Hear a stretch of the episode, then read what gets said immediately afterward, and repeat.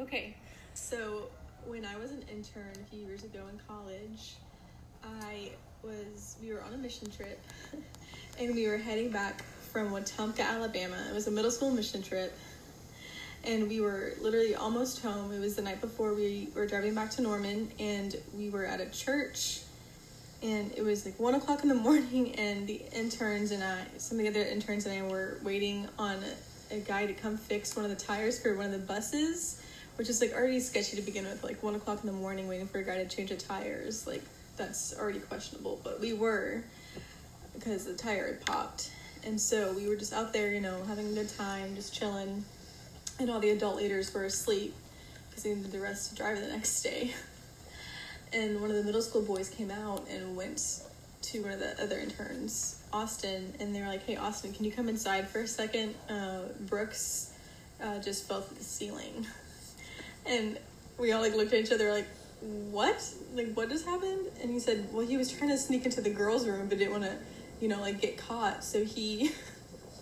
So he tried to move the tile, like the ceiling tiles, and like try to like walk on through the on the beams, and ended up falling through the ceiling and fell onto one of the guys' bunk beds. We're like, okay, great, solid. So then we went and looked at the damage, and it was pretty bad, but no one was hurt or anything. And so then we went and woke up the head youth pastor, and we said, hey, Brooks just fell through the ceiling, and he like looked at us for a second, and he was like, we'll do it in the morning, and went back to bed. About 23 years ago, I boarded a plane to fly from New Jersey to Oklahoma City, and I was about uh, three months pregnant and traveling with my two year old son.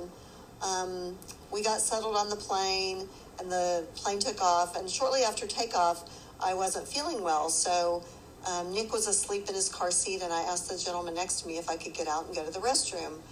Um, well, when I, the next thing I knew, I woke up, I had I had fainted in the aisleway, and I woke up in a different seat, and the um, flight attendant was taking care of me, and I was just I was still really sick and really concerned about where my son was. So she pointed out to me um, that he was they had moved him up closer to where I was sitting, but there was a lady um, flying on the plane that was taking care of him, feeding him lunch and um, reading him books and taking care of him for me. Um, when we arrived in Denver, they had called an ambulance, and the ambulance came and they took me off on a stretcher and took me to the hospital. And in the emergency room, as they were giving me IV, um, the nurses were so nice, and my son was having the best time because he got to sit on the bed with me and have popsicles. Of course, whenever we were finished in the ER, we didn't have a place to go, and we were had you know we couldn't go back to the airport and get another flight at that time. So they ended up having a place, a room at their Ronald McDonald House. So we were able to spend the night there and then get up in the next morning and take a flight out. So this is a story about a supervillain I created. Um, so two scientists were hired to make an android with enhanced strength and intelligence. They were told that they would get more money if they added extra abilities, so they added electricity powers. They call, they decided to call them Project Jolt. The buyers were the military. They wanted to send a bunch of androids into war. They had a, lot of bots, but they needed a powerful and intelligent leader. The scientists decided to teach him a lot of skills to be able to help out more. Joel and the scientists had a bond until one night the scientists were at their houses. He went to the computer and found out what they were where they were going to send him. He read the emails from the buyers. To him, it sounded like slavery. The next day, Joel left. He thought the human he thought humans were the only thing wrong in the world. Okay, this is about my two boys when they were little. So Richard, that which is the oldest one, he was about three years old, and I was in a house that it was a two-story house. So I left Richard in charge of his little brother Nathan, which he was three months old. And I told him I'm gonna leave Nathan in bed in my big bed, and I put pillows all around, and I told Richard, I said, watch your brother for five seconds. I'm gonna run down the stairs to the kitchen, and I'll be right back. So make sure he doesn't fall off the bed. And so I put pillows everywhere around, so he wouldn't fall. And Nathan was awake, so I run, literally run. I came back upstairs and Nathan was screaming, crying. So I came back upstairs and I found him underneath his crib, the baby crib. And I asked, and Ricky was at the end of the bed watching Pooh Bear. And I asked him, I said, Richard, what happened to your brother? And I pick up Nathan and he says, I don't know. And he kept watching TV. And I said, Ricky, I told you to watch over your brother. What happened? And he said, I don't know, Mom. He fell. And then the most funny part was that all the pillows were in exactly the same spot I left them. The pastor introduced this guy one Sunday, gave him a few minutes to speak. He was an estate planning guru. So if anybody wanted to talk to him about estate planning, he'd be out the foyer after services. He says, very important to have your estate, you know, planned in advance. He says, women are usually better at estate planning. Men have a tendency to blow it off. So he told the story of this man that met this woman at this social function that he flipped out over. So in order to impress her, he let her know that his 90-something year old father owned this multi-million dollar business. And when he died, he would inherit it. So two weeks later, she married his father, which goes to show that women are usually better at estate planning than men are. But they thought I'd done left, but I hadn't. I was outside doing something. And I come in and there's two ladies walking down, headed this way like this, going into where bingo is too, and where the snack bar and things is. And I come walking through and that one said, oh, you didn't, you haven't gone? I said, no, why? What do you got? She said, follow us, follow us. We got, so we goes through the door, walked around this way, and they went in the ladies' bathroom. Okay. I said, well, I can't. I said, anybody in there? And they said, they looked, no, come on in. I thought a stool was stopped up. I walked in there, and I walked in there like this, and they said, look over there, and the, the sinks was over, and I looked in there, and somebody pooped in the sink.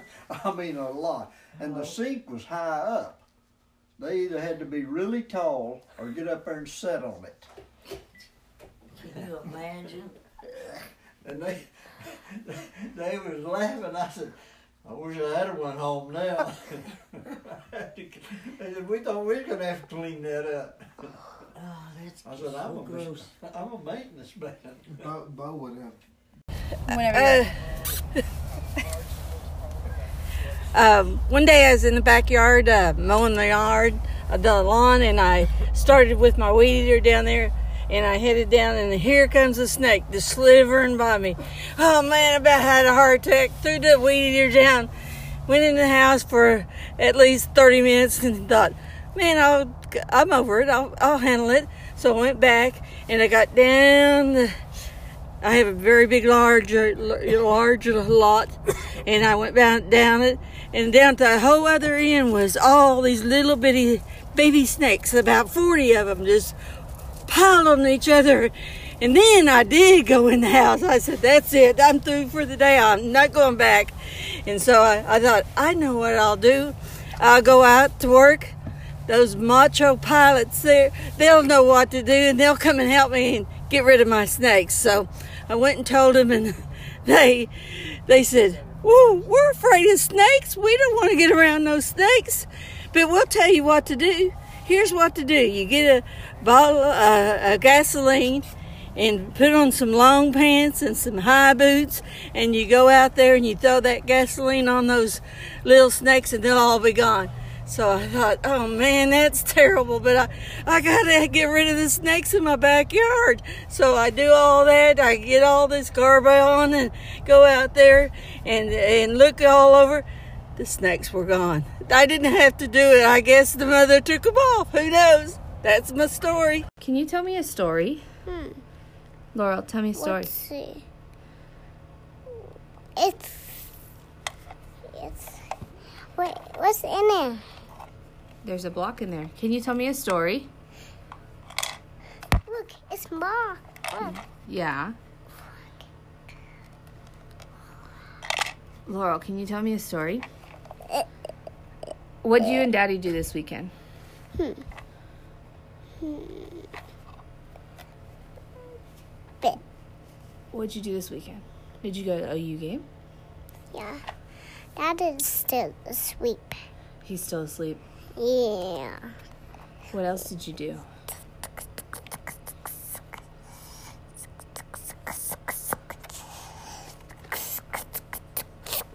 What's your favorite thing to do?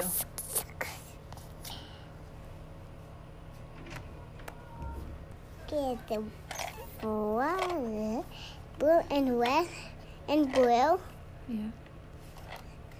The, the, the, Laurel, who's your best friend? Hey, it is and a hmm. Look, it's the one the yellow seat. Uh huh. Can you? Uh, just yellow seat. So Yeah. That's blue. Blue and blue. She's you're on the way. Yeah. You're on the way. You're on the and on the I grew up playing soccer. Specifically, I played goalkeeper. And of course, I played in high school. And Norman North, where I went to high school, was a big soccer school. We went to the playoffs and won championships pretty often. And it was my junior year. And it was my first time on varsity starting. And one thing to mention is that I'm quite prolific at blocking penalty kicks. And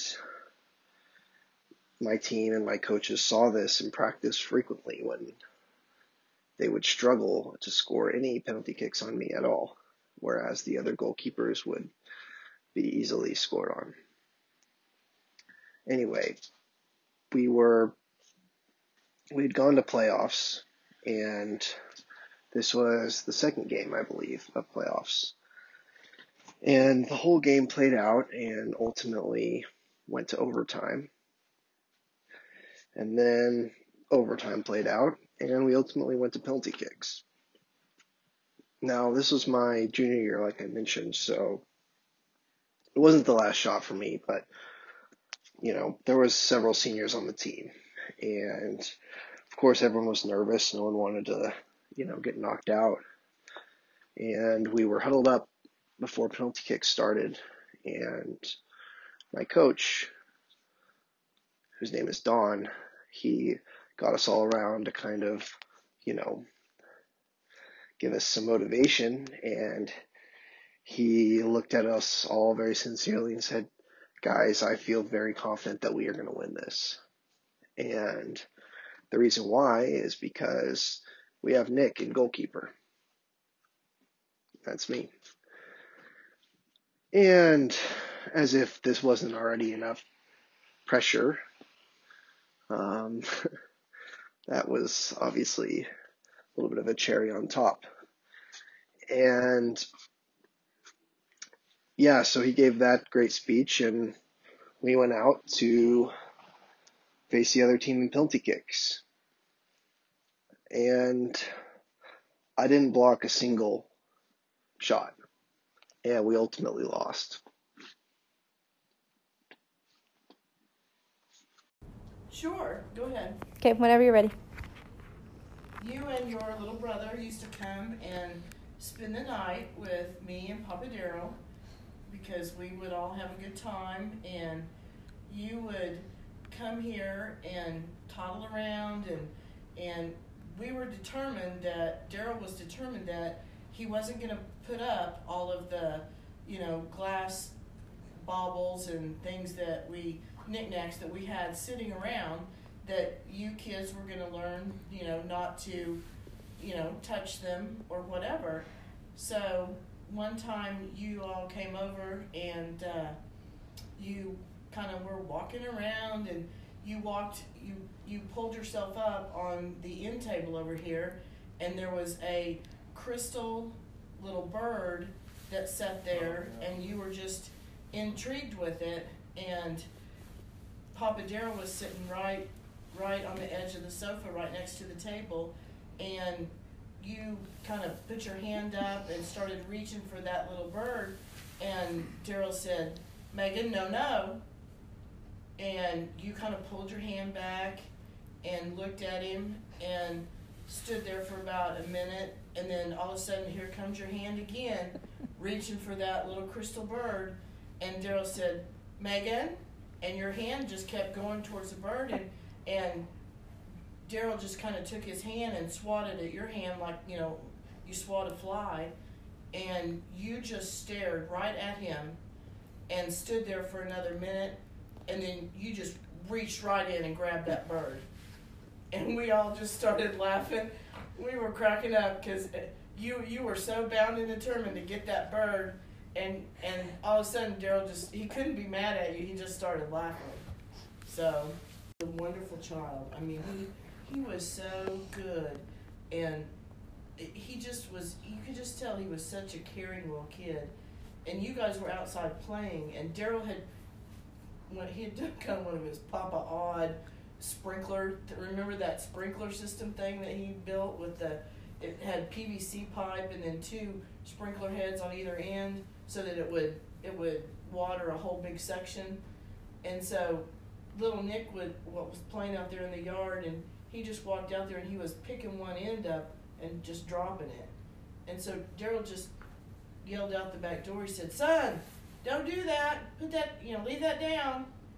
And then like two seconds later, little Nick standing at the back door, just crying. And I, I ran to the back door and I said, What's wrong? Did you, you know, I thought he fell down, hurt himself, whatever. And he goes, Papa Daryl yelled at me. I was like, yeah. it was the first time Papa Daryl had ever had to yell at him. It was funny. So when I was a child, I used to play with. Uh, I used to play Dungeons and Dragons, and they had little lead figurines that you would paint. And uh, so I had model paints, and I'd paint them uh, quite a bit in my on the floor of my bedroom. I had this big ceramic piece of like ceramic board that my mom got for me for so that that way I wouldn't make a mess on my floor. Well, one day I just wanted to really quickly like paint something. I didn't want to get it all out and get the board out and everything, so I just quickly grabbed the paint and um, started working on it. And then I stuck a the brush down into the paint, fell over in a giant blob of brown paint right in the middle of the floor of my bedroom on a very like white looking carpet. so, as any normal kid would do, especially teenager, I went about fixing the problem.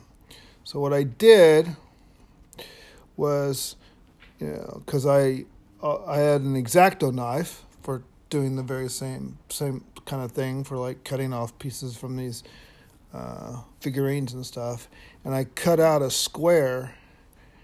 I cut the the paint a square around it and pulled that piece of carpet up. Then I moved my bed, um, and then I cut out, put it down, and I cut a square out, lifted it up, and took the new piece and sewed it into the carpet, replacing the piece of paint, the the hole that was where the paint was, and then sewed the paint into the carpet underneath my bed. Moved my bed back. No one knew until we moved. I'm gonna tell you the story of my nose ring. Okay, I wanted a nose ring for a long time, and I kept seeing this cute little nose ring in Megan's face. So I decided to tell Megan to take me to get one. So what day was it? Mm, don't remember, but we went together. She held my hand, and I was brave. Now I have my cute little nose ring. All right. So this is the story of how I broke my collarbone. So I was with my friends on my bike and we're like racing each other down this hill. And uh so I there was a sharp turn I had to make.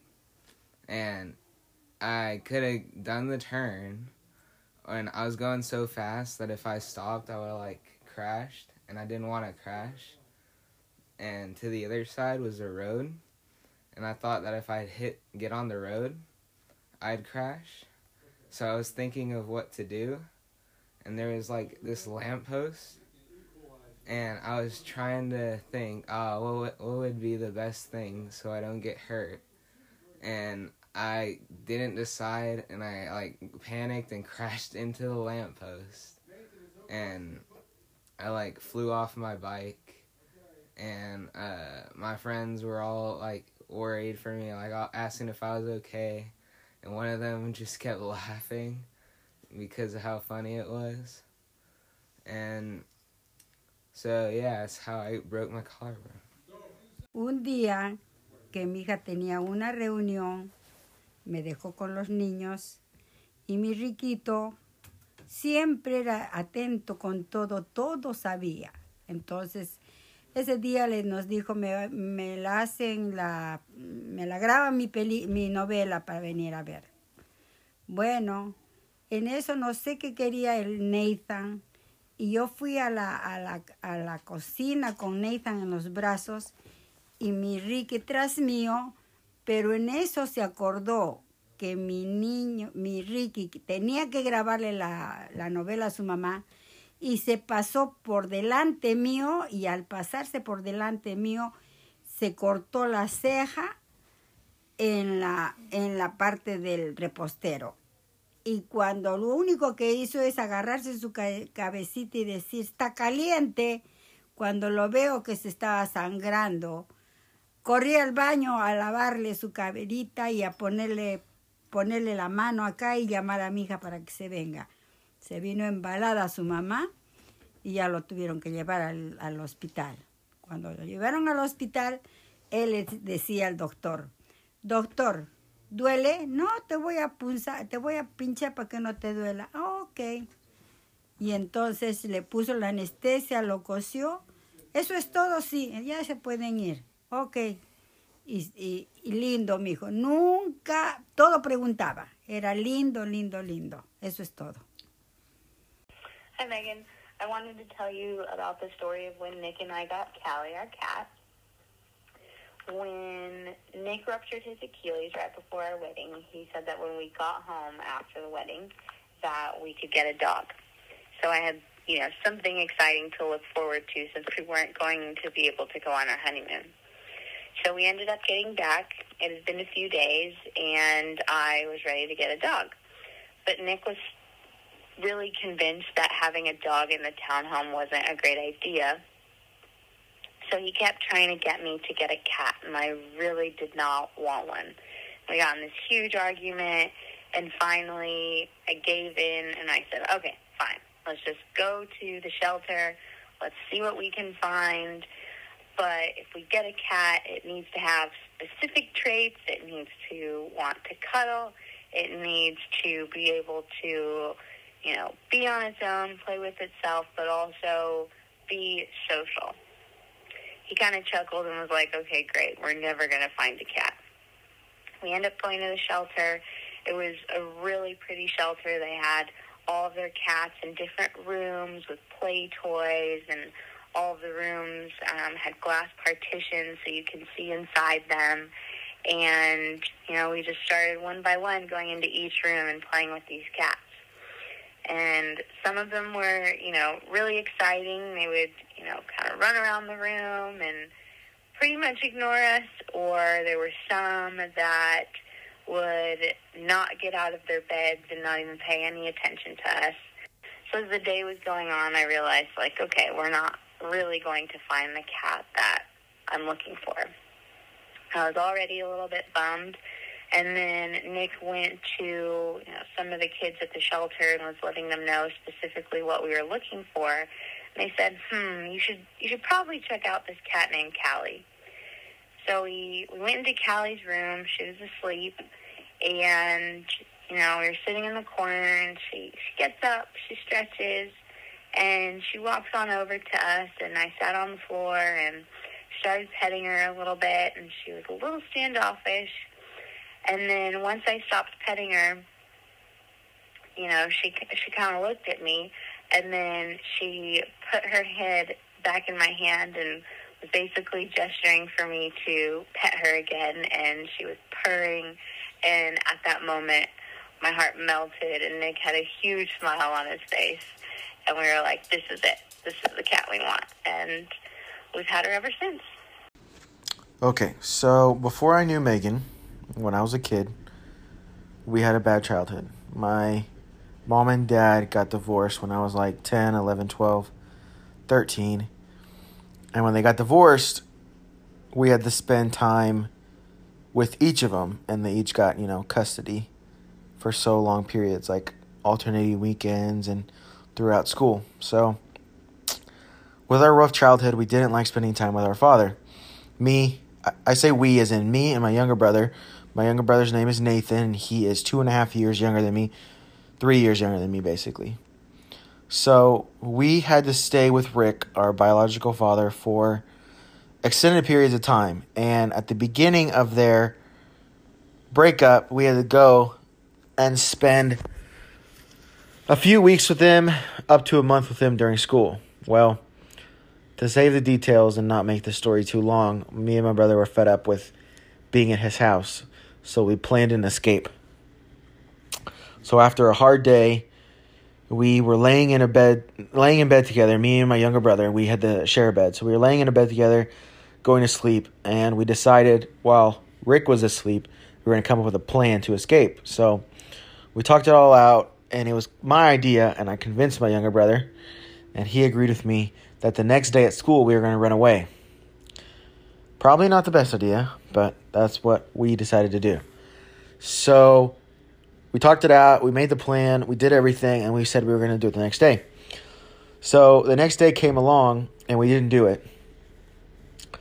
And we got back home, and we both basically said we had, you know, scared, we got, you know, cold feet, we got scared, we didn't want to do it.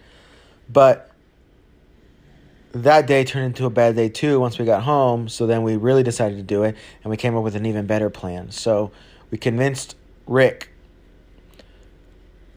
our father, to take us to the store that night because we had a school project the next day. We had like a party at school and we needed to get some stuff. So we convinced him to go to the store. We went to the store and we bought a bunch of snacks and some two liter of, I think it was vanilla Coke and a bunch of snacks and stuff. And we convinced him that we needed to take that to school because we had a party the next day. So, long story short, is we woke up the next morning, we packed up all the snacks and the Coke. I went to my school, I was in middle school. My younger brother went to his school, he was in elementary school. And they were pretty close. They were probably like a mile away, maybe a little bit over. So I go to my school, and at my lunchtime, which was earlier than his, I went to lunch, bought a bunch of food from the cafeteria, stuck all that food along with the snacks and the two liter of Coke into my backpack and walked out of the back exit of my cafeteria and started walking away from my school. Nobody noticed, no teachers really asked me any questions. So we I'm walking away from my school, walking on the side of the road with my backpack on, and I'm like 12 years old. So some cars were giving me some pretty sketchy looks. And so I was kind of worried about it, so I started jogging a little bit trying to get to my brother's school as quick as I could. So it was like a mile. So after maybe like 15, 20 minutes, maybe a little over a mile, I get to my brother's school and I timed up the time perfectly to where he was at recess. And so I dropped my backpack at a corner and ran over to the back of the school where they're at recess outside and started playing on the jungle gym for a second, trying to look around, trying to find him. He had planned to be out there on the soccer field where I could find him. So I asked one of his friends, Hey, have you seen Nathan? Have you seen Nathan? And they said, Yeah, he's over here. Let me go get him. And I said, Perfect. Well, we start to go over and go towards the soccer field where my little brother is so I can get him and so we can sneak away. And a teacher sees me. And a teacher comes over to me and about three other kids and says, Come on, guys, come play over here. Don't go too far away. She mistakenly took me for a kid there at the school instead of a middle schooler. So I got lucky. I walk over to soccer field, and one of his friends, she was a girl, one of her, uh, one of my little brother's friends, she took me straight to him. I found him. I said, "Come on, let's go." He said, "All right," and I grabbed him. We ran inside. We went to the restroom. We used the restroom, and then we grabbed his backpack, went out the front door, and out to my backpack. Got my backpack where I left it on the corner, and started walking. We ended up walking to a mall, a nearby mall. We got to the nearby mall. We were sitting on a bench and we were eating our food. By this time, we walked around the mall a little bit. So by this time, it was time to get picked up from school. And I imagine, because I wasn't there, but Rick went to pick me up first because I got out earlier. Well, as you can assume, I wasn't there. He freaked out, probably went to try to pick up my brother, and my brother wasn't there. And that's when everything kind of spiraled out of control. He then called my mother. My mother called her family, called the whole family. Cops got involved. Schools got in trouble, and they tried to figure out and find where we were at. So we were basically on the run. And as little kids, we didn't imagine it'd be this much trouble. So we're at the mall, and we're eating our food and kind of having a good lunch because we were proud of ourselves, to be honest. And we took a long time. We sat there on a bench at one of the exits of J.C. Penney's and sat there and ate our food for about an hour and talked about how kind of proud of ourselves we were, how we were kind of making a statement, how we were making it known what was going on, and it was just peaceful because, like I said, we had had some a string of bad days, kind of like a a chain of bad days together over at Rick's house. So this was kind of like our serenity time where it all was kind of coming to an end. So um, after this, to kind of summarize, um, after eating that lunch, which took about an hour, it's a little bit after school now, and bunch of people were probably looking for us. Uh, we walked from the mall a couple miles over to where my mom's apartment was. She wasn't too far from the mall. We walked to the apartment and we were kind of hiding at the pool area and waiting to see anybody. And finally, my mom walked up after about 30 minutes. She walked up to the apartment door crying. You could tell she was very upset. And as soon as my brother saw my mom, I turned to look at him to tell him something, and as soon as I turned to look at him and tell him something, he was gone. Dashed from where we were a hundred yards away over to the front door of our apartment, screaming, Mom, Mom, we're here, we're here. So before I could even say anything, he was gone to her. And I walk up slowly, and she hugs both of us, and we got in a lot of trouble. It's safe to say after, but we were back to her. She knew where we were at, and she could kind of calm down. And that's the story of my delinquent childhood. Thank you.